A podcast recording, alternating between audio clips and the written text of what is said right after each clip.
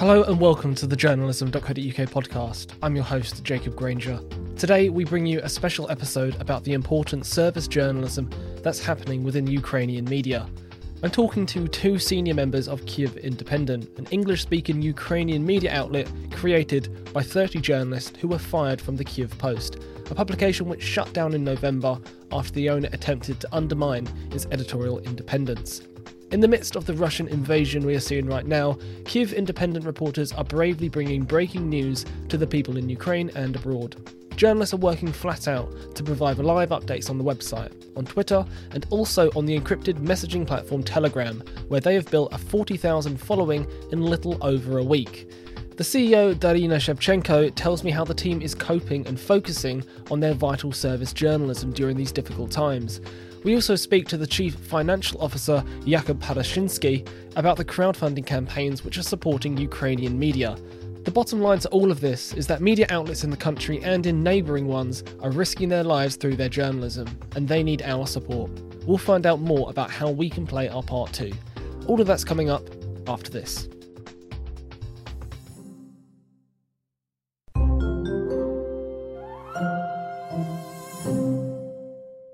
Join journalism.co.uk for a free virtual event next week in line with International Women's Day. On Wednesday, 9th of March at 2pm UK time, we will discuss how more women can land tech roles in the newsroom, and we'd love for you to come along and be part of the discussion. Head to journalism.co.uk and look for the event link on our homepage for more details on how to join us, and we'll see you there.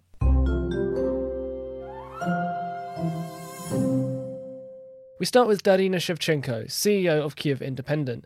Darina is speaking to us from Ukraine, where her team is working around the clock to provide updates for its national and international audience. She provides us with an update on the situation her team faces. I mean, I'm I'm still in Kiev. Uh, our team is scattered across, mostly across Ukraine, across central and western Ukraine.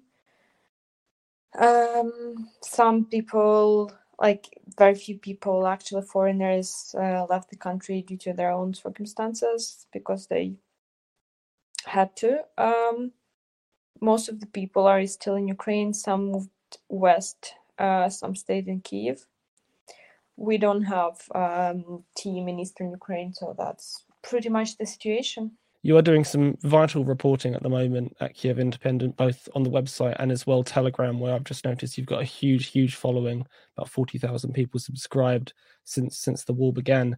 How how are you making that possible? How are you doing this important service journalism for your audience? I mean, this is this is our job, right? This is what we created the Kiev Independent for four months ago, and um, we always wanted and we always knew that we would become the voice of ukraine and uh, that's what kiev post used to be. That's what we worked for before. We were on a good trajectory you know our website was growing our followership across different social media was growing but um, the patreon we had a few paying members who would pay us money on a monthly basis and support our journalism. It was all you know good. Nothing comparing to what we've got now of course um, I, I don't know how many times more followers and, and views on the website we've got now. It's it's just crazy, but I just hope it was over you know different circumstances. But that's what it is. Um, but I think we are very proud to do the job, and we are very proud to be the voice of Ukraine at this time. And uh, I think everybody knows that what we are doing is just not the front of this war. Uh, we are here to deliver the information, the reliable information about what's happening in Ukraine to the whole world. And uh, many stakeholders of Ukraine rely on us. Uh, we knew that the moment, you know, the Euro Commission president quoted us. and um, this was a huge moment for us. We then, you know, realized that we've become what we aimed to become all the way. Yeah. Telegram is um, obviously an encrypted platform. It's very popular in your part of the world as well. Is is that really significant? Just being an encrypted platform, keeping your journalists safe at the moment to do their work, and also keep audiences informed. Um, it is. I mean, digital security is, is uh, super important now. We asked uh, all of our staff to make sure they have, um, you know, uh, double authentication on all the platforms they use and stuff like that. It's like super important. Um, we uh, Telegram is encrypted, but it's also you know kind of Russian. so uh, for the really secure communication, we use Signal.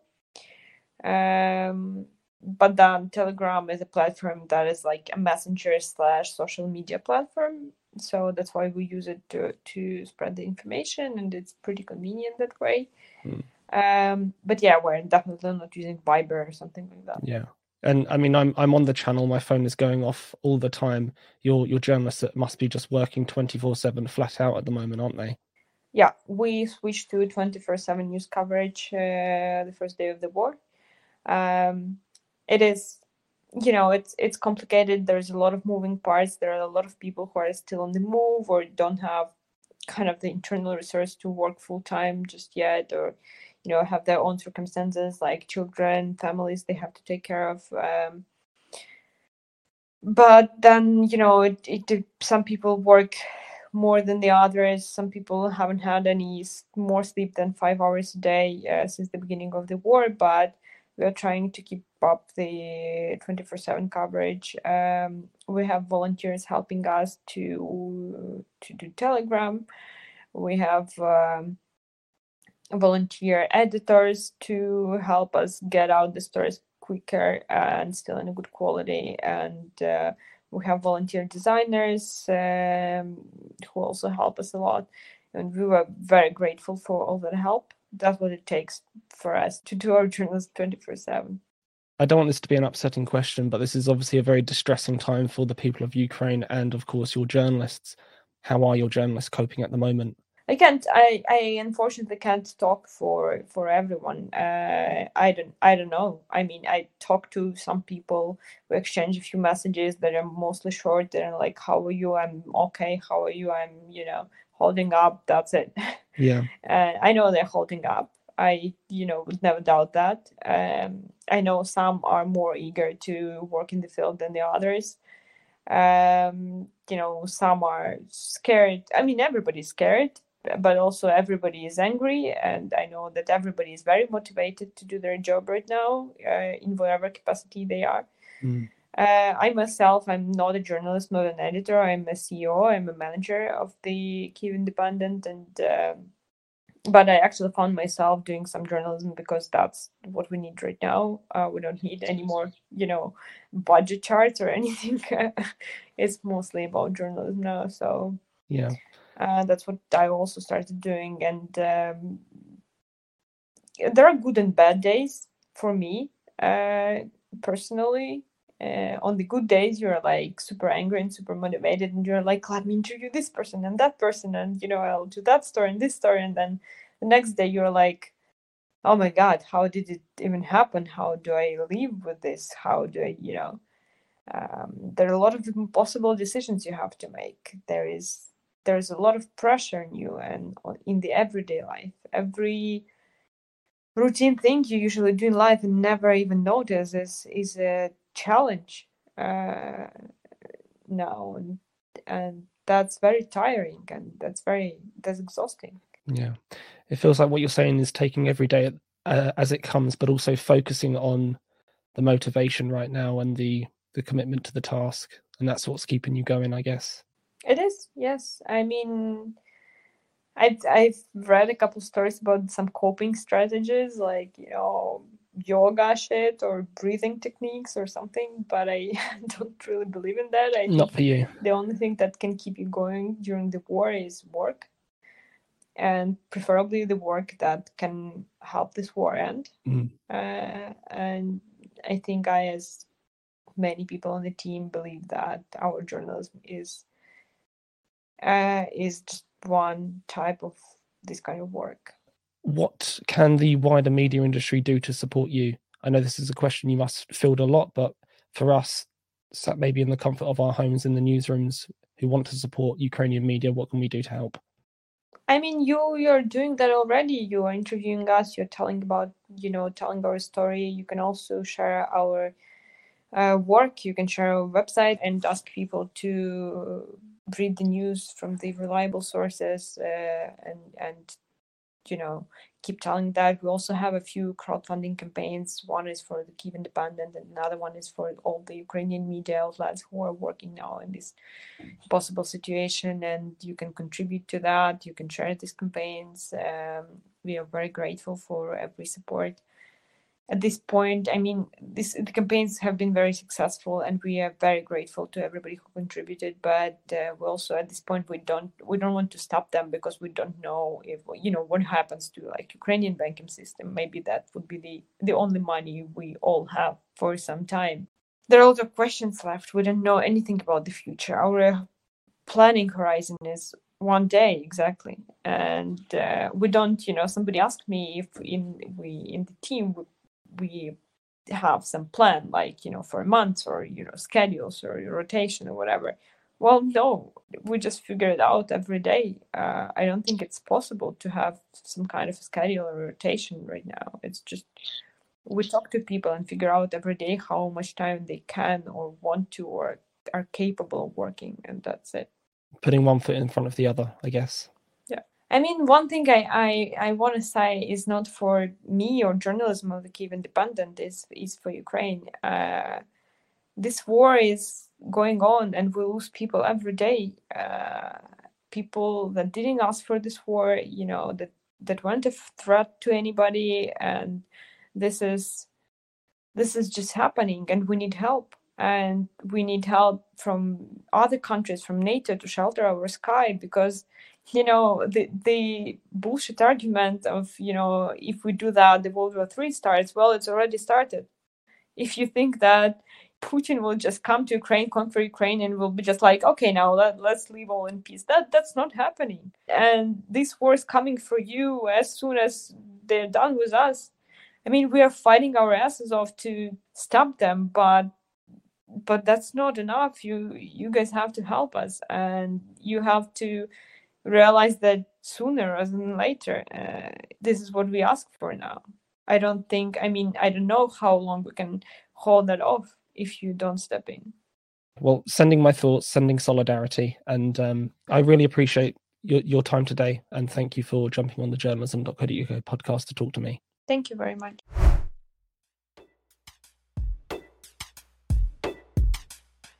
We go next to Jakub Parusinski, the Chief Financial Officer of Kiev Independent. Jakub is based in London. He talks to me first about Telegram, the encrypted platform which allows subscribers to receive live updates straight to their phones. Kiev Independent's Telegram channel was launched in the first few hours of the invasion, and already more than 40,000 people have joined. There, audiences are able to stay on top of the latest statements from Ukrainian President Zelensky, breaking news on blasts and air raid alerts, or the fundamentals of where to access food and shelter. Darina has already mentioned that it's an important tool for journalists to do their work safely, though Viber and Signal are also used to that end. As Jakub explains, it's also significant because it's helping to deal with the surge of traffic overloading Ukrainian news sites. The situation with uh, the you know the availability, the connectivity in Ukraine is unclear. Um, right now, you know, our developers um, from Dudka Agency, I really need to do a call, shout out here because they have been working round the clock with a team that is based in Kiev as well. And uh, uh, you know they've been just doing a tremendous job because um, I think like every single website in Ukraine, uh, there's been a massive surge in traffic, which is one challenge to uh, overcome, and then the other one is uh, you know various attacks, uh, phishing emails, you know lots of suspicious activity going on all over the place. So Telegram is sort of a reliable alternative. Um, the other thing that that I would say is a little bit more regional is like look telegram is uh, i think now the fifth biggest social media or something like that globally it's, it's way up there but when you go in many western countries people are kind of unaware i mean they've heard about it but you know they don't really know it uh, in eastern europe in belarus in russia um, Telegram is absolutely massive. So during the Belarusian Revolution, um, the uh, basically connectivity across the country was uh, completely shut down by the government, uh, and Telegram was the one thing that was still operational. Um, it, it, continued to go. Uh, there's a ton of media in Belarus and Russia that are and that are operating via Telegram and audiences that uh, consume via Telegram mostly. So I guess it's both a way to continue to operate, you know, in extremely sort of challenging uh, circumstances technically, but it's also something that is more accessible to a lot of the local audiences. And obviously, we want to also get the Ukrainian story out to Belarusian and Russian audiences that uh, speak uh, English. Um, we're currently working on a project that would perhaps get them into Russian, but that's not not exactly the priority right now. I mean, I've I've got I'm on the Telegram channel my phone's going off every couple of minutes with messages from uh, Zelensky, you know, updates, whether it's blasts or, you know, air raid alerts, casualty updates, a lot of it. I, I imagine this is making a difference to people's lives, is the point I wanted to arrive at. I think yes. I think it is. Uh, it's very functional. Um, I I think the uh, what what the the editorial team has been doing with both Twitter and Telegram, I have to say, is has been working very well. The use of uh, the sort of the lightning emoji to denote that uh, it's breaking news versus you know something that might be more analytical. Um, yeah, I think that that's working very well. Certainly, it, it, it's important not just for the world, but also the people in uh, across Ukraine. One of Jakub's key concerns at the moment is supply routes into Ukraine and the prospect of being cut off by Russian forces. For that reason, he has at speed sought to raise funds and get important equipment to media outlets as quick as possible. He's created a GoFundMe campaign which is currently sitting on more than £600,000, made up of small donations as well as five figure sums. That came together with the help of The Fix, Are We Europe, Jnomics, Media Development Foundation, as well as multiple media partners from across Europe. This fundraiser is aimed at helping media relocate, set up backup offices, and continue their operations from neighbouring countries. There's another GoFundMe campaign purely for Kyiv Independent to simply help them keep going, and that fund has raised nearly £1 million. Many media outlets have started to donate to Kyiv Independent directly as well. To take one example, tech startup news website Sifted has been donating 50% of its membership revenue to the publication. On top of all of this, Kyiv Independent also runs a Patreon account where people can sign up for five different tiers of membership, it currently has more than 5,000 patrons, in total contributing £42,000 a month. All of this makes a big difference to its ability to keep going.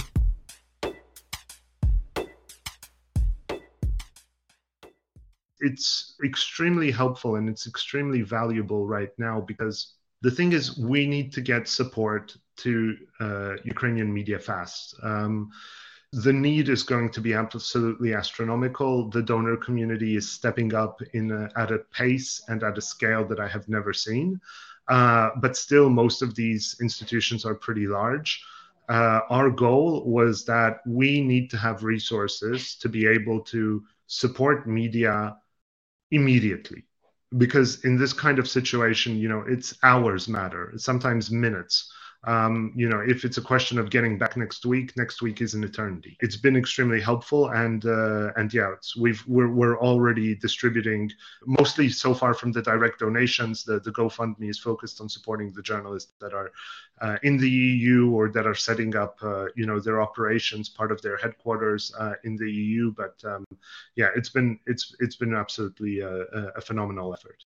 Yeah, exactly. What difference does it make to media in in the region to have the, these kind of funds available to them. What does that make possible for them that would have been difficult otherwise? I think that we have now sort of uh, sent cash injections emergency cash injections uh, to uh, over a dozen. It could be close to 20 it's moving very fast yeah, so so deploying money to go get equipment immediately, to go and uh, you know to buy insurance, to uh, buy you know medical supplies, uh, to to get extra storage on their data. Um, all of that is is something that you know is able to help media immediately.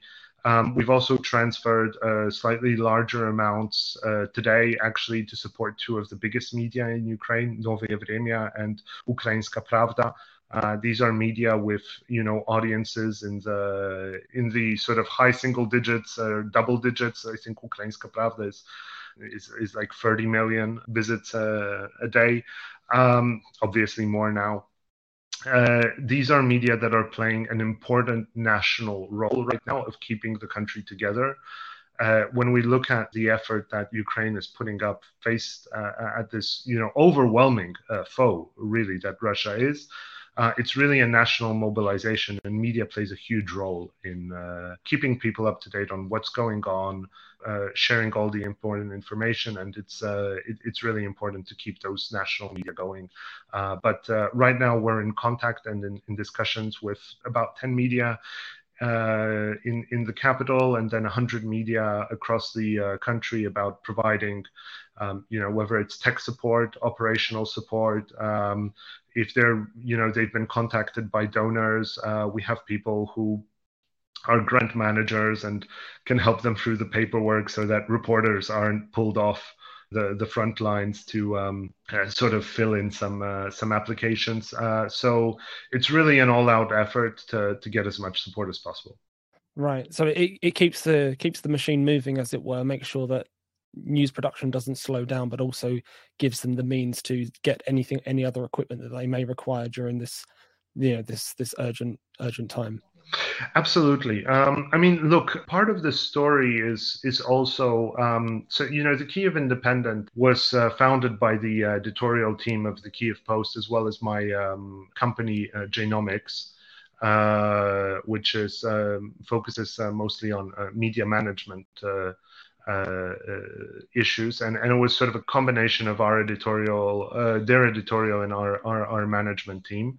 Uh, but when you look at the specific people, um, sort of Olga Rudenko, Darina Shevchenko, and myself, we were all at the Kiev Post um, when uh, during uh, Maidan um, and so on. Through, a, of course, it was it, it's not comparable to what's happening today, but we've sort of been through a very um, you know difficult and unpredictable uh, crisis together. I think that is helpful just in terms of you know a team that knows them each other and, and is sort of able to work together. But um, a lot of the sort of plans and solutions that we've deployed are, are ones that we developed back in 2013 and 2014 and sort of just dust them, dusted them off. Uh, we, we expected a Russian invasion back then. Uh, it didn't happen. It happened now. Um, so you know that that did give us a little bit of an advance um, in terms of uh, being able to respond. Sure. I know this. I know this. Is, I know this is a question you get asked a lot, but I think it's important. What can we in the in the wider media, from the comfort of our bedrooms and newsrooms, do to help the media situation in Ukraine? Right now, there's two main tracks that um, we've been working on. One is just building uh, sort of a war chest to be able to deploy and help Ukrainian publishers uh, get back up on their feet. Uh, the second one is direct, uh, you know, donations of equipment and supplies. These are in extremely short stock all over Europe, and uh, to be frank, we're sourcing them now from uh, China and so forth. Axel Springer um, came with a, uh, a support package of half a million euros just earlier this week. That was absolutely phenomenal. Um, we're currently talking to them about. Uh, well, currently actually sourcing sourcing equipment uh, all over the place. So that is a real uh, diff maker. But um, any sort of publishers that are able to donate equipment and supplies quickly um, you know, uh, they should absolutely do that. Um, there's a couple of organizations that are working on delivering them. You know, we're happy to to, to help out ourselves or or connect to the right people. So, um, you know, reaching out via the fix, I think our, our contacts are there. Um, that's that's uh, one option. Jakob, thank you so much for sparing the time to talk to me. Sending my solidarity and thoughts to you all. Thank you so much, Jacob. A big thanks to Darina and Jakob for sparing the time to speak to me, which, of course, is in short supply. Our thoughts and solidarity are with Ukraine. Kiev Independent is doing vital work at the moment, and you can find links to all the various crowdfunding campaigns on their website, kievindependent.com. I am back next week to bring you another special episode on how journalists can cope with this relentless and rolling news cycle. If you're finding it tough, you're not alone. I will be talking to a trauma therapist about ways you can cope with the stresses that you might be experiencing at the moment through what you might be witnessing on the ground, the people you're talking to, or the stories you're pursuing. If you don't want to miss that episode, search and subscribe to the journalism.co.uk podcast. We're on Spotify, Apple Podcasts, and SoundCloud. My inbox is open to you as well. I'm on jacob at journalism.co.uk. But that's all we have time for today. I've been your host, Jacob Granger. Thanks so much for listening. Until next time.